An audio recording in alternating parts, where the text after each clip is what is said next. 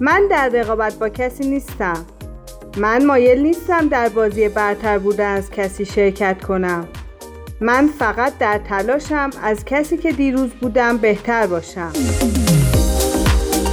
خانم خوشگلا سلام. خیلیا وقتی با من تماس می‌گیرن و اکستنشن موژه می‌خوان ازشون می‌پرسم چه مدل نمی‌دونن و نمی‌شناسن. و سوالشون اینه که چه مدل extension ی خوبه. برای همین من تصمیم گرفتم اطلاعاتی رو درباره کاشت و extension در قالب پادکست بهتون ارائه بدم. تا شما هم با این فرایند بیشتر آشنا بشید. اولین موضوعی که بهتره بدونید فرق بین کاشت و extension ه. کاشت به چسبوندن مژه های ریسه‌ای با چسب گیاهی از زیر به مژه های پلک بالا گفته میشه که ماندگاری بین 10 تا 14 روز رو داره. و extension مژه های تکی هست که به صورت تار به تار یا به شکل دسته ای روی یک تار از مژه خودتون چسبیده میشه. extension به سه دسته عمده تقسیم میشه. کلاسیک، volume، mega volume. کلاسیک به این صورت انجام میشه که یک تار از مژه روی یک تار مژه خودتون قرار می‌گیره. حجم کمی داره ولی زیباست و مناسب خانم های کارمندیه که دوست ندارن خیلی مشخص باشه که مژه گذاشتن و نمی‌تونن سنگینی مژه رو تحمل کنن. نوع بعدی والیومه که از کلاسیک پرحجم تره و خیلی زیباست. حیف که این پادکسته و نمیشه عکس ببینید. ولی برای دیدن عکس های مدل های مختلف می‌تونید به page اینستاگرام من مژگان underline beauty one سر بزنید و انواع extension ها رو ببینید. خب داشتم می‌گفتم extension volume از قرار گرفتن دو تا 6 تار مژه به شکل دسته ای روی یک تار مژه‌تون گفته میشه یعنی 2D, 3D و الی 6D. نوع سوم mega volume ه که خیلی پرحجمه یعنی از 7 تا 15 تار مژه بسته به درخواست شما برای حجم extension به شکل ای روی یک تار موژتون گذاشته میشه. هر کسی نمیپسنده ولی طرفدارهای خودش رو داره. حالا که با انجام اکستنشن آشنا شدید براتون الگوهای مختلفش رو هم بگم. الگو داریم به اسم سنجابی که چشمها رو گرد نشون میده. الگوی گربه‌ای که چشمها کشیده تر میشن. الگوی چشم باز که چشم درشت نشون داده میشه عروسکی که فانتزیه و کیم کارداشیان که فشنه موجه های اکستنشن فرها و زخامت های متفاوتی دارن مثلا برای کلاسیک از زخامت های 15 صدم یا دو دهم استفاده میشه که یکم حجم به موژه بده ولی برای والیوم و مگاوالیوم از زخامت های کمتر استفاده میشه. موجه ها جنس های مختلفی هم دارن. مینک از موی حیواناتی مثل سمور و اسبه. الیاف مصنوعی که پلاستیکیه. ابریشم که از ابریشم تهیه شده. extension یه سری بایدها و نبایدهای قبل و بعد هم داره که اونها رو هم بدونید خیلی خوبه. اول اینکه یکی دو روز قبل extension نباید به استخر یا سونا برید. بعدش اگر چشمتون حساسه یا عمل چشم انجام دادید حتما این موضوع رو به مژه‌کارتون بگید و در جریان بذاریدش. قبل رفتن برای اکستنشن ریمل نزنید و از لوازم آرایشی چرب استفاده نکنید. و مهمتر از همه این که حتما تحقیق کنید و چشمتون رو دست شخص مطمئنی بسپارید. صرفا اینکه جایی مبلغ بالایی می‌گیره یا جایی پایین دلیل بر کیفیت خوب و بد کار نیست. این مواردی که تا اینجا گفتم واقعا مهم هستند و بعدش هم مراقبت های خودش رو داره. تا هم موندگاریش بیشتر بشه هم موژه خودتون آسیب نبینه. رعایتشون هم خیلی سخت نیست. تا حداقل 24 ساعت بعد از اکستنشن نباید تموم برید یا چشماتون رو بشورید. دقت کنید گفتم نباید. وگرنه به دو روز نکشیده همه موژه ها میریزن.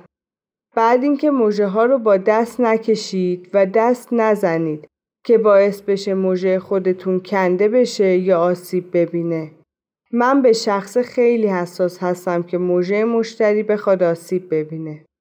وقتی موژتون رو اکستنشن می‌کنید نیازی به استفاده از ریمل یا فرموژه نیست چون باعث شکستن موژه ها یا کنده شدنشون میشه. اگر دوست دارید به موژه هاتون حالت بدین می‌تونین بعد از حمام سشوار رو با درجه کم و فاصله تقریبا 20 سانتی از موژه ها بگیرین و با دست به موژه ها حالت بدین. ولی خیلی هم نباید نگه دارید که گرم بشه چون چسبش ضعیف میشه. موژه ها رو هم باید با فرچه مخصوص شونه بزنید تا ظاهرشون مرتب بمونه. برای انجام اکستنشن روی تخت دراز می‌کشین و در حالت راحتی باید قرار بگیرید. با پد موجه های پایین رو از موجه های بالا جدا می‌کنن که اگر این کار رو نکنن باعث چسبیدن موجه های بالا و پایین به هم و در نهایت کنده شدن موجه های اصلی میشه. بعد با استفاده از پرایمر موجه ها رو آماده پذیرش چسب می‌کنن. با پنس مژه ها رو تار به تار جدا کرده و مژه آغشته به چسب رو روی اون میچسبونن و سراغ مژه بعدی میرن.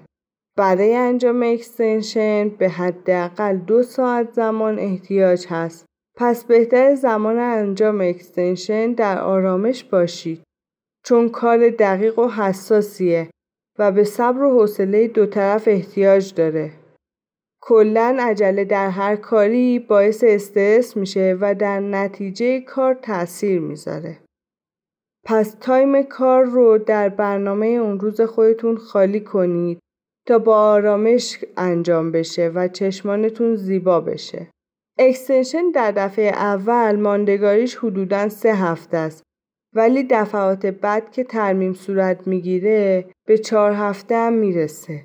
چون بار اول چشم و مژه به چسب عادت ندارن و زودتر میافتن ولی به مرور چشم و مژه به چسب عادت می‌کنن. برای ترمیمم اصلا لازم نیست extension های قبلی برداشته بشه و extension جدید جای اون رو بگیره. مژه های طبیعی مثل موهای سر طی یک دوره میریزن و جای خودشون رو به مژه های جدید میدن.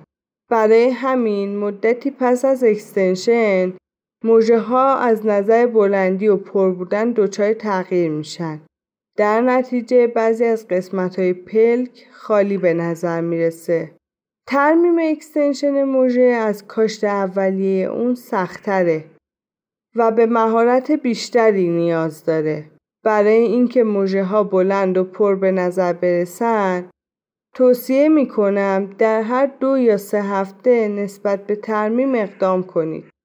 حالا که در مورد کاشت و extension مژه اطلاعاتی پیدا کردید خوبه یکم از lift و laminate مژه و ابرو هم بگم براتون. lift و laminate مژه یکی از راه های زیباتر کردن و تقویت مژه هاست. یعنی دیگه لازم نیست مژه ها رو ریمل بزنید یا با فرمژه فر کنید و حالت بدید. خیلی محبوبه بین خانم های شاغل که صبح موقع رفتن به محل کار دیگه نمی‌خواد کلی وقت بذارن برای ریمل زدن. چون با این کار موژه خوش فرم و فر نشون داده میشه و شکل ریمل خورده پیدا می‌کنه. مواد کراتینه ای هم که در آخر زده میشه به تقویت و رشد موژه کمک می‌کنه. و اما لیفت ابرو این چیزیه که من به خیلی از خانم های خوشگل پیشنهادش می‌کنم. البته بماند که وقتی پیشنهاد میدم تازه متوجه میشم که هیچی ازش نمی‌دونن و با میکروبلیدینگ و تتو اشتباه می‌گیرن. شما چطور می‌دونید لیفت ابرو چیه؟ درسته لیفت ابرو به حالت دهی ابرو با مواد لیفت به شکل هاشوری و اروپایی میگن که چون به سمت بالا کشیده میشه ابرو حالت چشم رو هم کشیده و زیبا می‌کنه و مواد کراتینه ای هم که در آخر به ابرو زده میشه باعث حالتگیری خوب و تقویتش میشه. ماندگاری لیفت و لمینت هم در ابرو هم در موژه تقریبا 45 روزه و به مراقبت خاصی هم نیاز نداره. با این اطلاعات زمانی که برای اکستنشن به جایی مراجعه می کنید می‌تونید از موژه کار بپرسید و دستتون بیاد که چقدر در کارش تبهر داره و میشه چشمتون رو دستش بسپرید یا نه.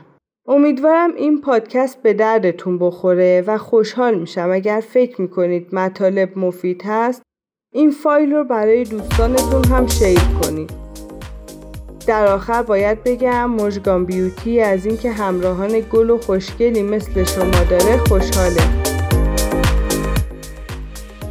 تا پادکستی دیگر خدا نگهدار.